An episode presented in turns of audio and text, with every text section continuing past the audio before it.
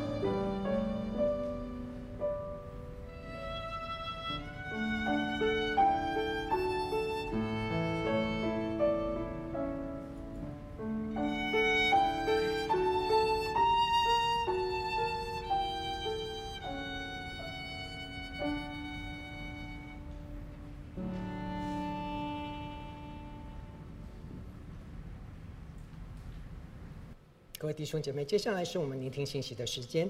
今天的信息经文在约书亚记二十二章三十三到三十四节。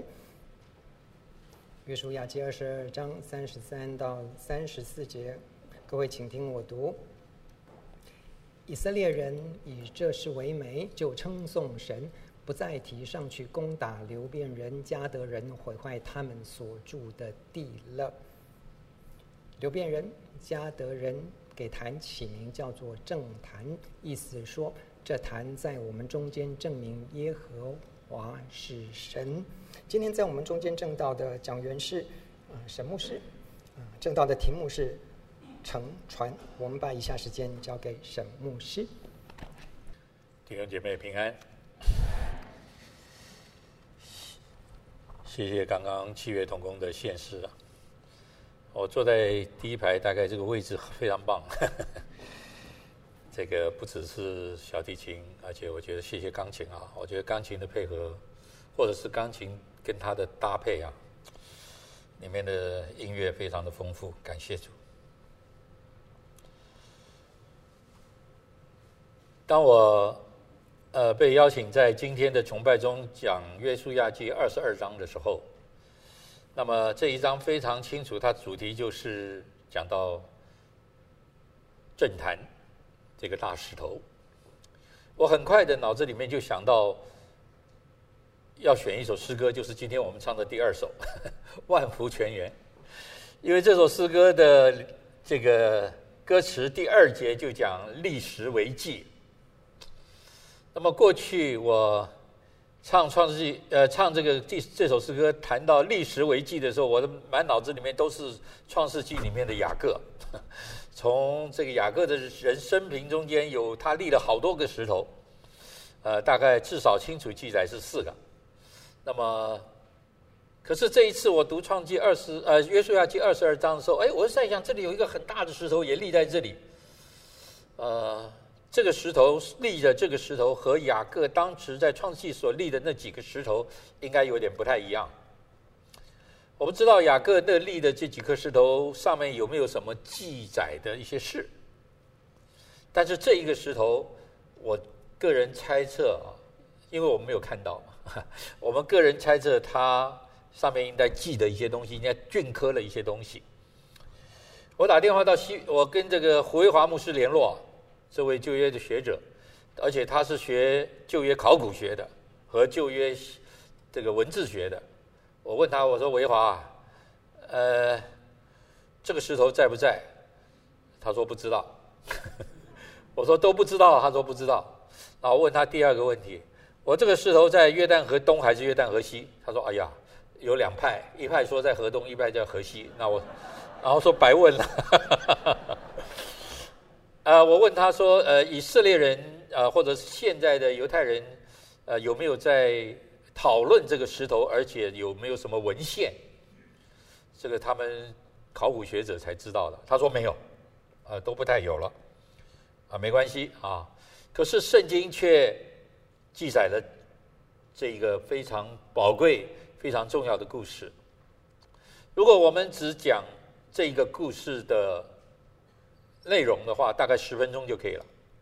但是我觉得这个故事真的给我们两个非常宝贵的教导，或者两个非常重要的属灵的提醒和学习。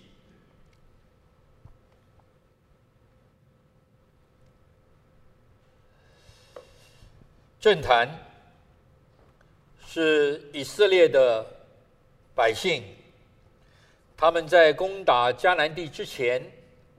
来到约旦河东的地方扎营，做很多的准备。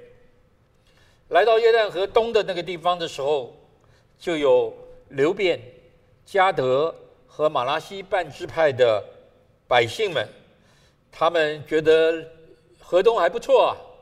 河东就是今天约旦这个国家的那个所在，在约旦河的东边。可是神所应许给他们的牛奶与蜜之地。是要过约旦河，在约旦河的西边就是今天的巴勒斯坦地。所以，但是他们觉得河东也不错，所以这两个支派的人，两个支派的首领就来找约书亚，就对他们的首领约书亚说：“是不是我们就可以分河东的地给我们就好了？”约书亚一开始不太答应，我觉得约书亚不答应的有很多的理由，其中一个就觉得你们怎么不团结了？你们怎么样跟我们分了。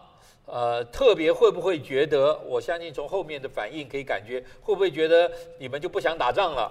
因为我们要去得河西为呃河西之地为业，那边有迦南人，而且是呃兵强马壮的啊，所以呢，你们是不是就不去了？但是呢，两个半支派的领袖呢，就对约书亚说：“呃，不是，我们喜欢这个河东这块地，但是呢。”我们的男丁，二十岁以上的男丁，能够打仗的男丁呢，会跟其他九个半支派的以色列人呢一起过约旦河。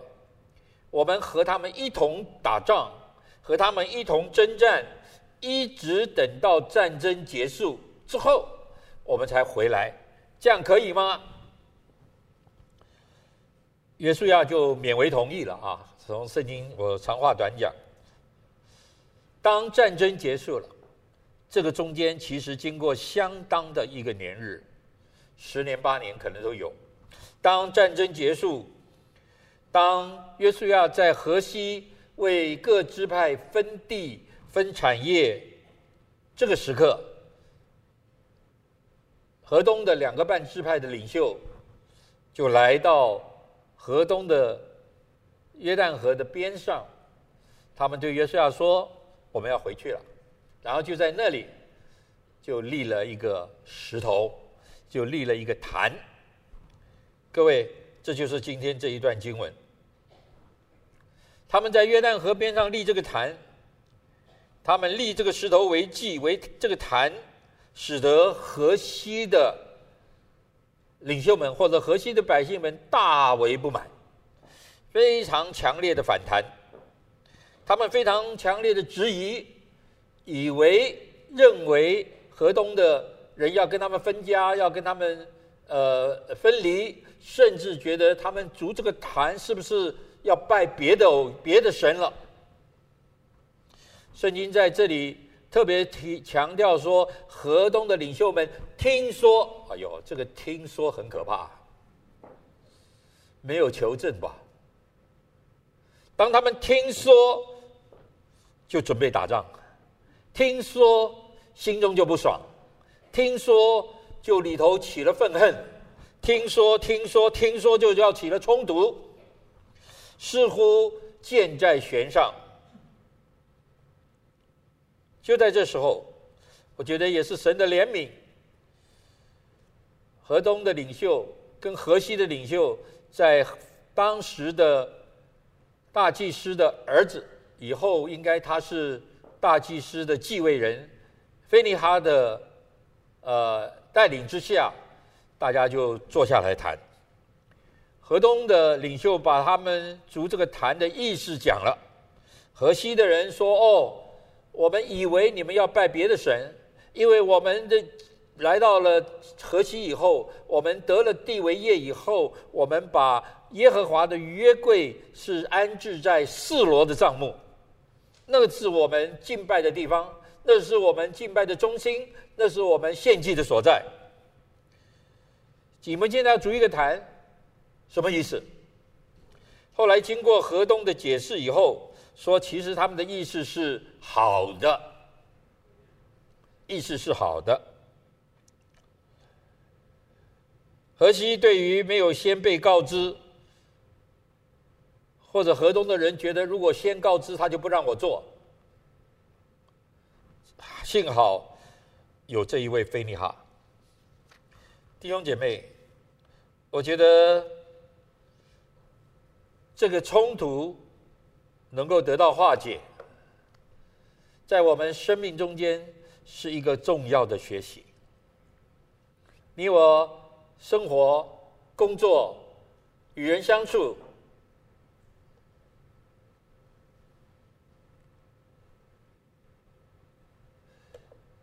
我觉得彼此之间信任和爱是非常非常重要的。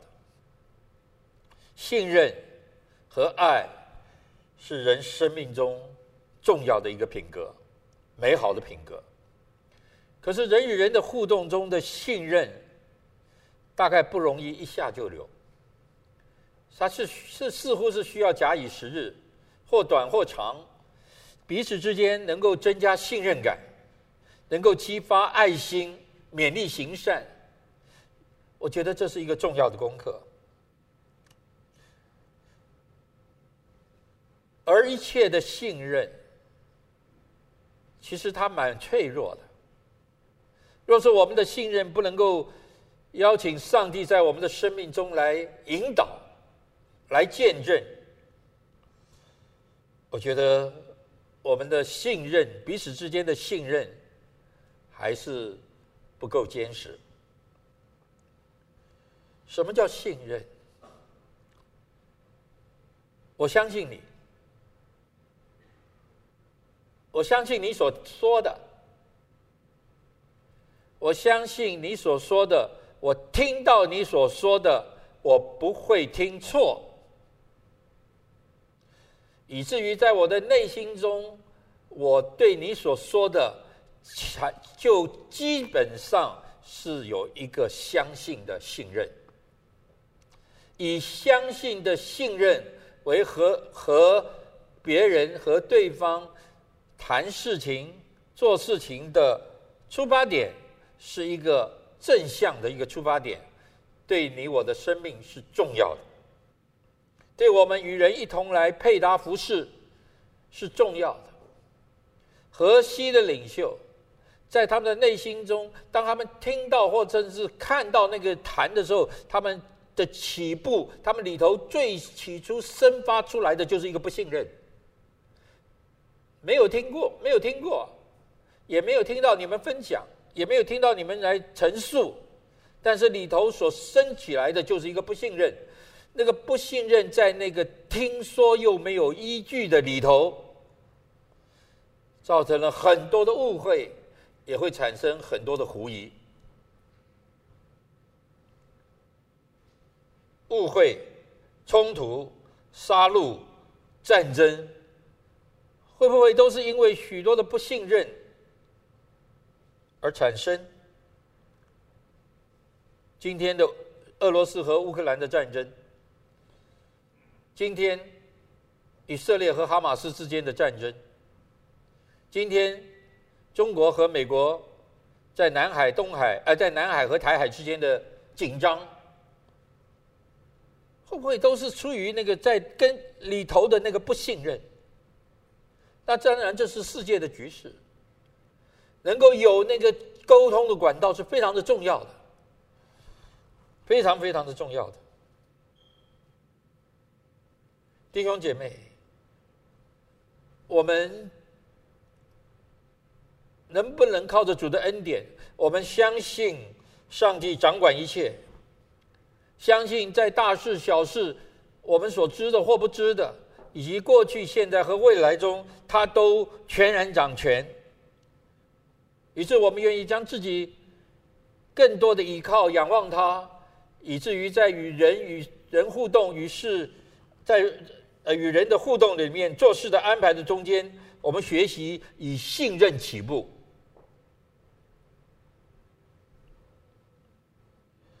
因为若是不以信任为起步，会不会很多的事情都是虚的？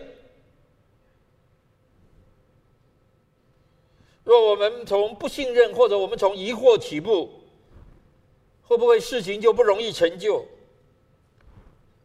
只会在原地踏步，可能只会在原地打转，甚至踏步久了、打转久了，就进到冲突、战争。和分裂之中，但亲爱的弟兄姐妹，仇敌是厉害的，撒旦是厉害的，他会在我们的中间放下疑惑，叫我们不断的从怀疑中下手，就好像当初撒旦在亚当和夏娃的内心中一直种下了许多许多的问号，叫他们怀疑。叫他们不信，叫他们挑战。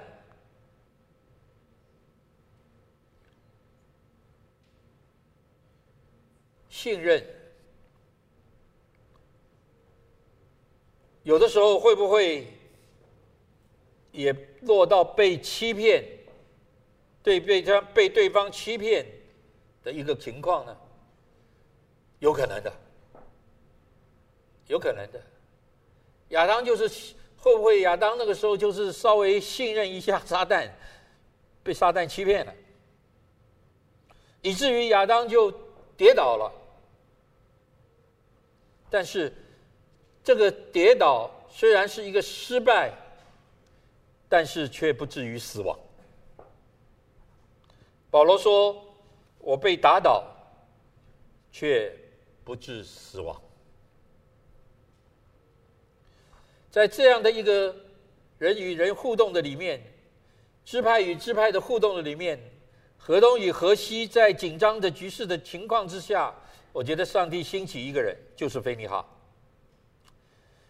我觉得神常常是兴起人做伟大的事。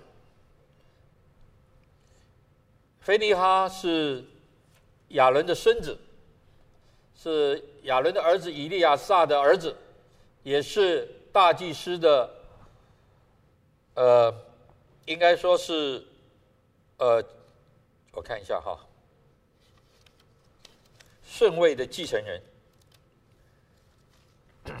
大祭司的后位后位人，在过圣经中间过去的记载，他许多的时刻他是敬畏神，站在神的那一边，而且是很正直。很公义的，嫉恶如仇，特别在旧约中的石亭事件中间，他做出了一些惊人之举。今年累月，从从旷野到进入迦南，一直到这时刻，我觉得菲尼哈在以色列百姓的当中，应该已经有了声望，而且有了相当的声望。他是心中有上帝，脑子里有思想，灵里头极其谦卑，而且是一个有理性的、有理想的一个领导者。他集合双方坐下来谈，彼此聆听，谦卑的听对方的声音，把自己里头的东西讲出来，不是让被对方在那边猜，也不要去猜别人。彼此的尊重是非常重要的。菲尼哈所做的，不仅是帮助了众人、众支派的领袖，菲尼哈所做的，是就是上帝要在我们内心中所做的工作。放下自己，仰望上帝，聆听别人，以至于这个结论是。这是好的，是美好的，是上帝所喜悦的。我觉得上帝的恩典是，非尼哈是上帝兴起的一位，他所做的不只是处理了这一件事件，让双方和睦。我觉得他所做更重要、更宝贵的，是在所有的支派的中间。河西的支派和河东的支派的中间，彼此有一个属灵的关系、生命的关系和属灵的建造。而在这一段圣经中间，我觉得一个非常重要的圣经中的记载，是在二十二章的二十四节。这节圣经中有四个字，叫“特意做的”。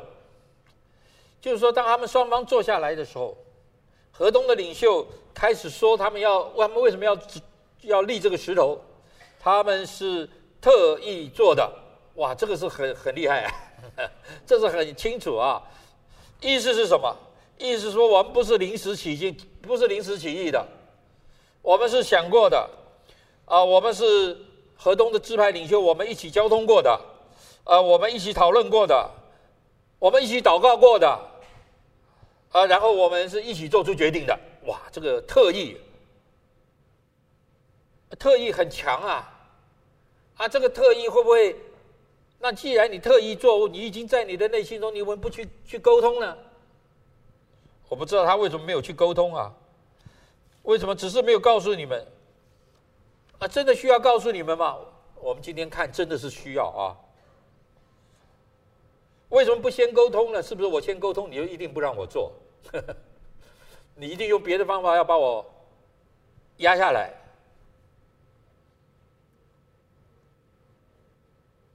当我们听到以及菲尼哈和河西的领袖们听到了河东的领袖们讲为什么他们立这个石头，他们立这个石头以后他们会怎么做，他们做什么，不做什么。这个事情就和睦了，感谢主。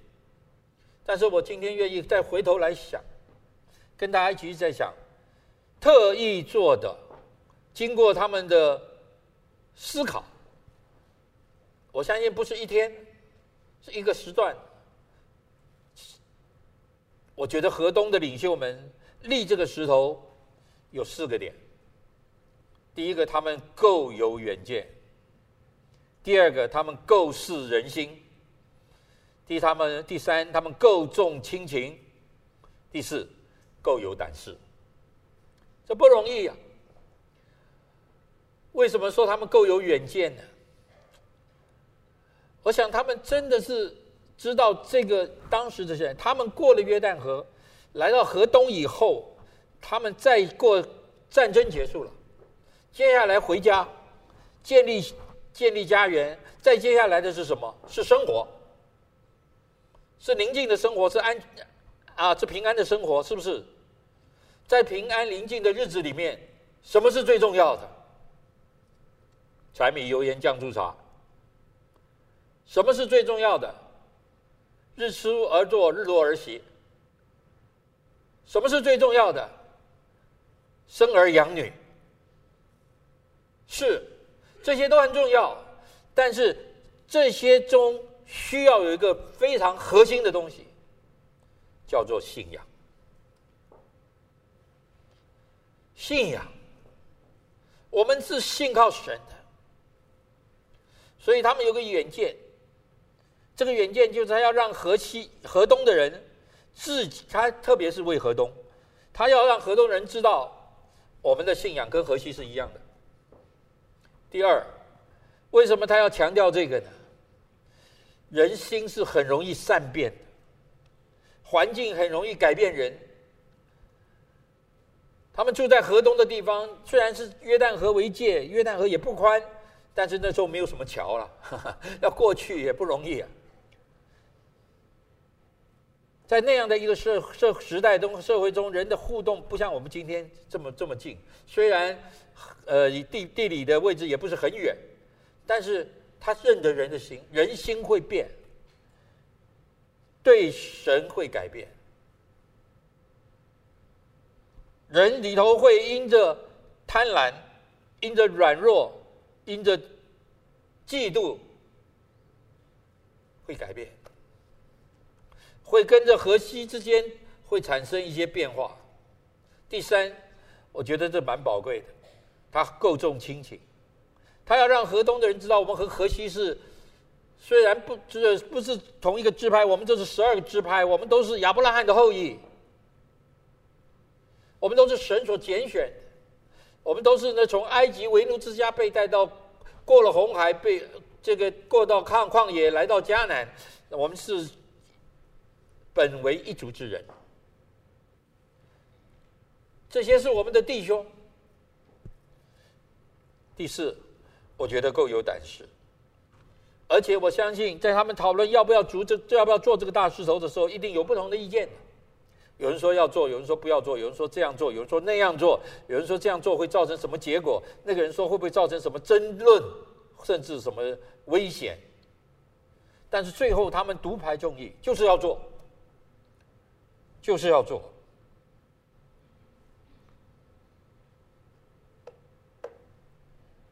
为什么一定坚持到最后的决定是要做？而且圣经在他们解释了之后，河西谅解了之后，彼此和睦了之后，圣经所给的答案是好的。那么这个圣经所给的答案是好的，不论过去的经历如何，基本上他们的动机，他们逐这个石头的动机是被肯定的，因为这些动机的关键点是神，是独一的上帝，他是我们的神。信仰的基础是一切的根本。日后回到迦南地，那在河东地区那平安的日子，生活的重心应当是敬拜。在那快乐的日子里，不快乐的日子里，受苦的日子里，顺遂的日子里中，一切的关键在于敬拜这一位独一的上帝，除他以外，没有别的神。我觉得这一句话很重要，这是十诫中的第一诫。可是，如果我们细细的读十诫中的第一诫，上帝是这样子启示的：他说：“我是耶和华，曾将你从埃及为奴之家领出来。”除了我以外，你不可以有别的神。这是十诫的第一诫。我们常常只读“除了你以外，不可以有别的神”，没错，这很好，对的。但是那个背景，上帝先讲给摩西听，也讲给以色列百姓听。你们要知道，你们是我从埃及领出来的，从埃及那个为奴之家领出来的。你们要去的地方，我应许你们过了红海，过了旷野，来到那个有牛奶与蜜与呃与蜜之地那个迦南地。过去在埃及地，那是一个多神的信仰的地方。迦南地，你们要去的地方的百姓，那里也是一个多神信仰的地方。我是独一的上帝，没有问题。除了我以外，不可以有别的神，没有问题。可是，在这个地方，上帝对摩西的启示，十诫中的启示，我读一本书，他这样讲：除了我以外，你们不可有别的神。上帝没有说，除了我以外，根本就没有别的神。他说这稍微有一点不一样，除了神以外，根本就没有别的神，没有问题。可是上帝在这个地方是对他们说，不可以有。上帝所要求的，不仅仅是让我们对这一位独一的上帝的认知，他是独一的神以外，他对我们的要求，或者对以色列百姓的要求，是在行的上面有所要求。这个行是什么？不可以有别的。这个关键点在于忠心。在于专一。以色列后来他们败失败了以后，他们有很多的问题。其实我们读列王记，我们就看见以色列后来他们进到迦南地里面，他们又敬拜耶和华，又敬拜其他的偶像，忠心上有问题，专一上有问题。我觉得这个河东的领袖们。他们要让他们自己河东的百姓知道，我们和河西是一体的。我们不单是亚伯兰的后裔，我们所敬拜的这位上帝是一样的。这很重要，这很重要。河东领袖的远见，我觉得一个很重要的观点是信仰的传承。他要让河东世世代代他的子子孙孙知道，我们和河西一样，我们是同一个同一个亚伯拉罕的后裔。不止如此，亚伯拉罕的神、以撒的神和雅各的神是我们的神，不只是我们的主，呃，这个宗主，我们的宗族，这族族族啊族宗族的这个先先先先辈。他他们的上帝是我们的上帝，我们的神是亚伯拉罕、以撒、雅各的神。大石头，这个石头的力气，是要提醒自己和他的后代子孙们，我们的信仰是耶和华，独一的上帝。弟兄姐妹，你觉得对你和对我重要吗？当我有机会看望弟兄姐妹去家去好些的家里探访的时候，非常感谢主，我会看到好多的家里面会在他们的客厅里或者餐厅里，呃，挂一个牌子：“基督是我家之主”，有吧？当然，有人用别的别的，呃，耶稣是主等等，有各种的牌子，都是显示自己是敬拜神、独一的神，我们是属他的人，这个很好，没有不好。但是，亲爱的弟兄姐妹，这个牌子挂在那里，挂在您家的客厅或餐厅里，是给谁看？是给客人看的，是给你亲戚来拜访你的时候，来你们家吃饭的时候看到的。哦，你们是信耶稣的，感谢主。哦，我们也是信耶稣的，你们也是，感谢主。弟兄姐妹不够啊，绝对不够。我相信我们立一个牌子在家的客厅中、餐厅中，基督是我家之主，绝对不不止啊。是给来宾信主或者没有信主的你的同事、你的好朋友来到这里，让他们知道我们是基督徒。我觉得同样重要，或者是更重要一点的是这家的家长，因为你是家长才立这个嘛。你是要告诉你的孩子，你家里的长辈也好，你的你你你的妻子也好，你的孩子也好，你孩子同学，你孩子孙子。你要告诉他们，基督是我家之主，这件事情是一个信仰的传承。我觉得需要有一个非常清楚和严肃的面对，是要给予我们的子女，给我们的孩子，给我们家人，让他们知道这件事情是要严肃的、清楚的告诉他们，这是一个非常重要的礼物。也许我们从来没有仔细的对他们一对一的来讲过。很严肃的告诉他们一件事情是重要的，信仰是重要的，婚姻是重要的，圣洁是重要的。我每次想到一件事情，我就已经过了二三十年了，二十几年了，我不知道真的确实是应该有二十年。我心里总是为此，我觉得怎么上帝给我这样大的恩典做这件事？我记得那时候教会。青少年和青少年的辅导，有一天来找我，说：“牧师，你来帮我们做一件事。”我说：“什么事？”他说：“跟我们这里所有的女生、女孩子来讲，他们要谨慎，要持守纯真，讲这样的一个这样的一个真理。”我记得那一天，在我们就二点零的礼拜堂的四楼。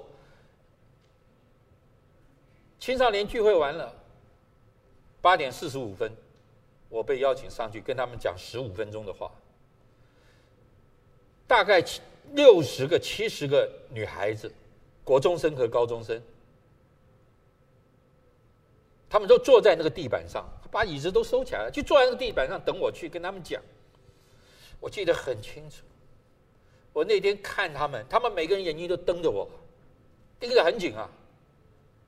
我对他们说：“你们要怎么样爱护自己？要怎么样保护自己？要怎么样靠着主圣洁？要怎么样知道手不让人家随便拉，身体不让人家随便碰？”国高中的女生，我就这样对她讲。后来我们这些孩子现在大概都已经结婚了，好多都结婚了。好几个孩子后来来对我说，他们就记得那一天，很清楚的记得，牧师对他们讲的。弟兄姐妹，我们有没有对我们的孩子，除了这样子重要的事以外，更重要的是这个信仰啊？他跟我们来到教会，或者还没有来跟我们来到教会，他听我们说吃饭的时候要祷告，他也跟着我们祷告。有没有一个一个很清楚、很严肃的告诉他，这是我们的神这是我的神也是你的神我们家的神。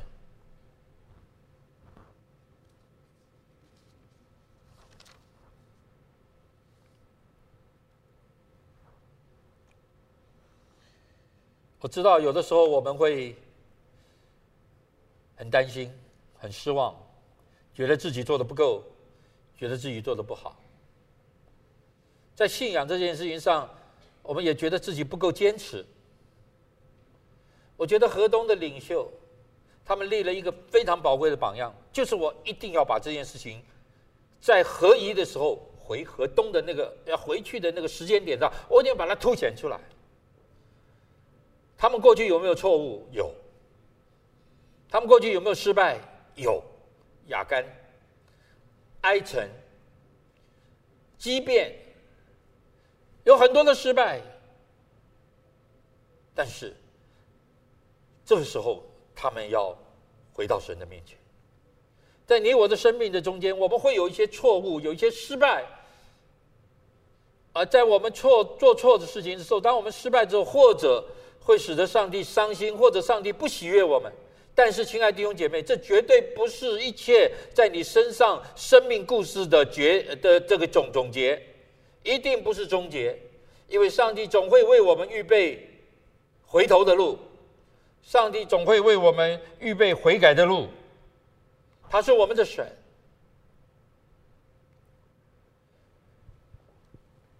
所罗门王年幼蒙恩，蒙拣选，在耶路撒冷登基做王的时候，如日中天，登峰造极。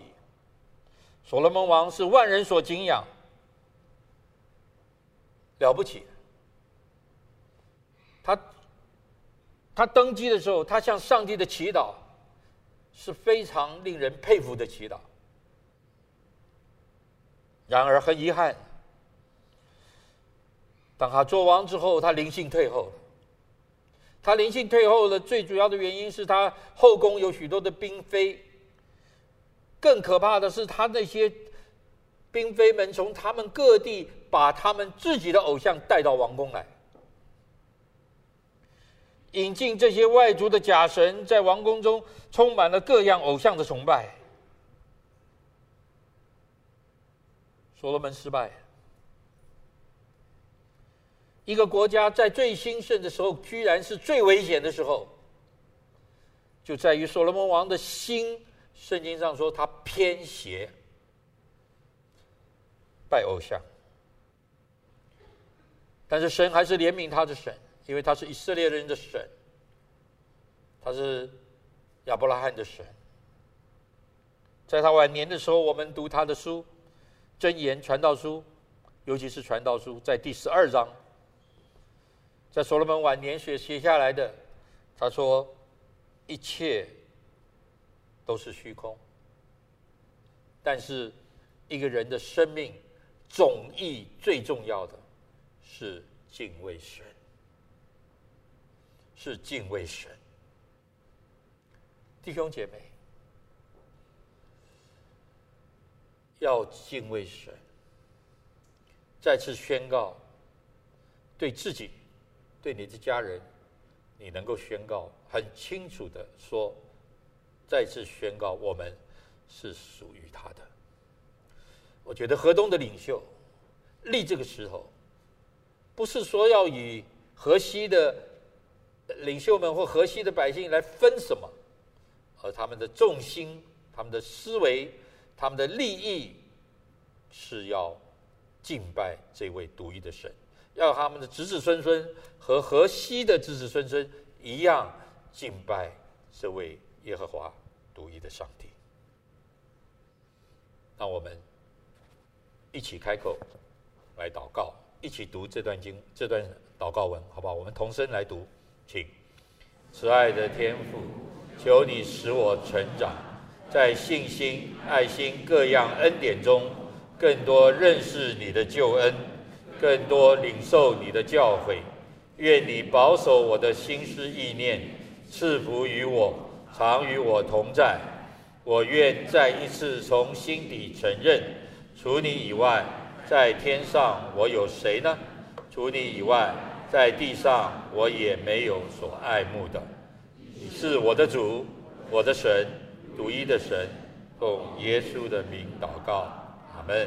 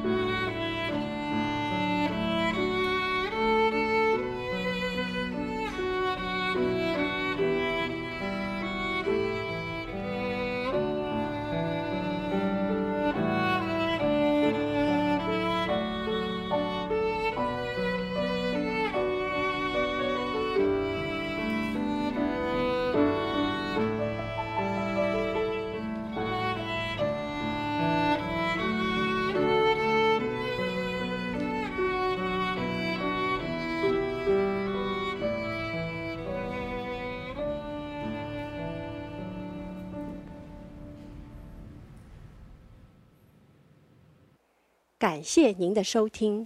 若需进一步详细资讯，请上本堂网站：www 点 hfpchurch 点 org 点 tw。本堂地址：台北市罗斯福路三段两百六十九巷五号。谢谢。